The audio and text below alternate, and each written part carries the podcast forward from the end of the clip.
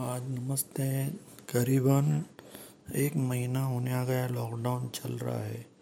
और ये लॉकडाउन में बहुत सी बातें सीख गए। कि हम लोग घर के अलावा बाहर का कुछ देख नहीं सकते। इसकी वजह यह कि हम अपना अगर सेहत चाहते हैं अपना आरोग्य चाहते तो हमें ये तो करना ही चाहिए। लेकिन मन में सबको मिलने की बहुत इच्छा प्रकट होती है।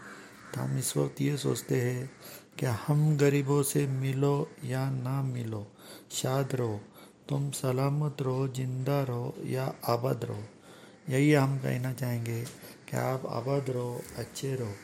अब हमारे इसमें एक बात ऐसी है कि विजुअलाइजेशन यानी आप जब घर पे बैठे हो तो आपको कोई बातें आप घर बैठे भी देख सकते हो। जैसे आप खुद को समझो आप कोई अच्छी जगह गए, आपकी जो मनपसंद जगह है, जैसे कि कोई गार्डन है, मंदिर है तो आप घर बैठे विजुअलाइजेशन कर सकते हो, यानी आप उसमें भी सोच सकते हो कि मैं वो मंदिर के गेट तक गया, फिर वहाँ से मैंने दर्शन किए, फिर मैं वहाँ बैठा। ये आप जितना लॉन्ग करते रहेंगे, उतना आपको ज़्यादा खुशी महसूस होंगी। निसर्ग के रंग जैसे आपको आकाश कितने बड़े हैं, फिर जैसे आप सुबह मॉर्निंग वॉक करते हो तो आप तो जा नहीं सकते हो। तो विजुअलाइजेशन में आप सुबह सुबह मॉर्निंग वॉक करते हो, आपको क्या क्या दमचाक होती है, आप कैसे पैर उछलते हो, जो भी कुछ है, उसमें आप आनंद ले रहे हो। यानी इसका मतलब यह है कि विजुअलाइजेशन से आप घर बैठे एक्सरसाइज भी कर सकते हो पूरी दुनिया की सफ़र कर सकते हो।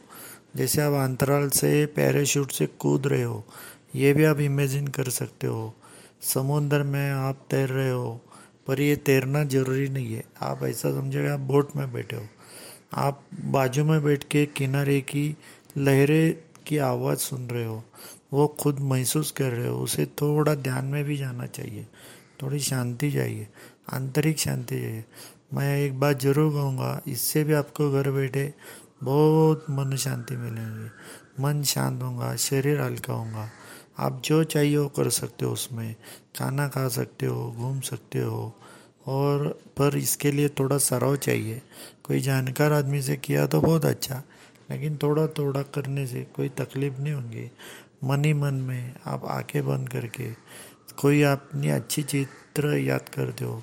तो आपको ज़रूर ज़रूर बहुत अच्छा लगेगा। और इसी के साथ मैं मेरे दो शब्द ख़त्म करता हूँ। जय हिंद, जय महाराष्ट्र, रविंद्र गांधी योगानंद।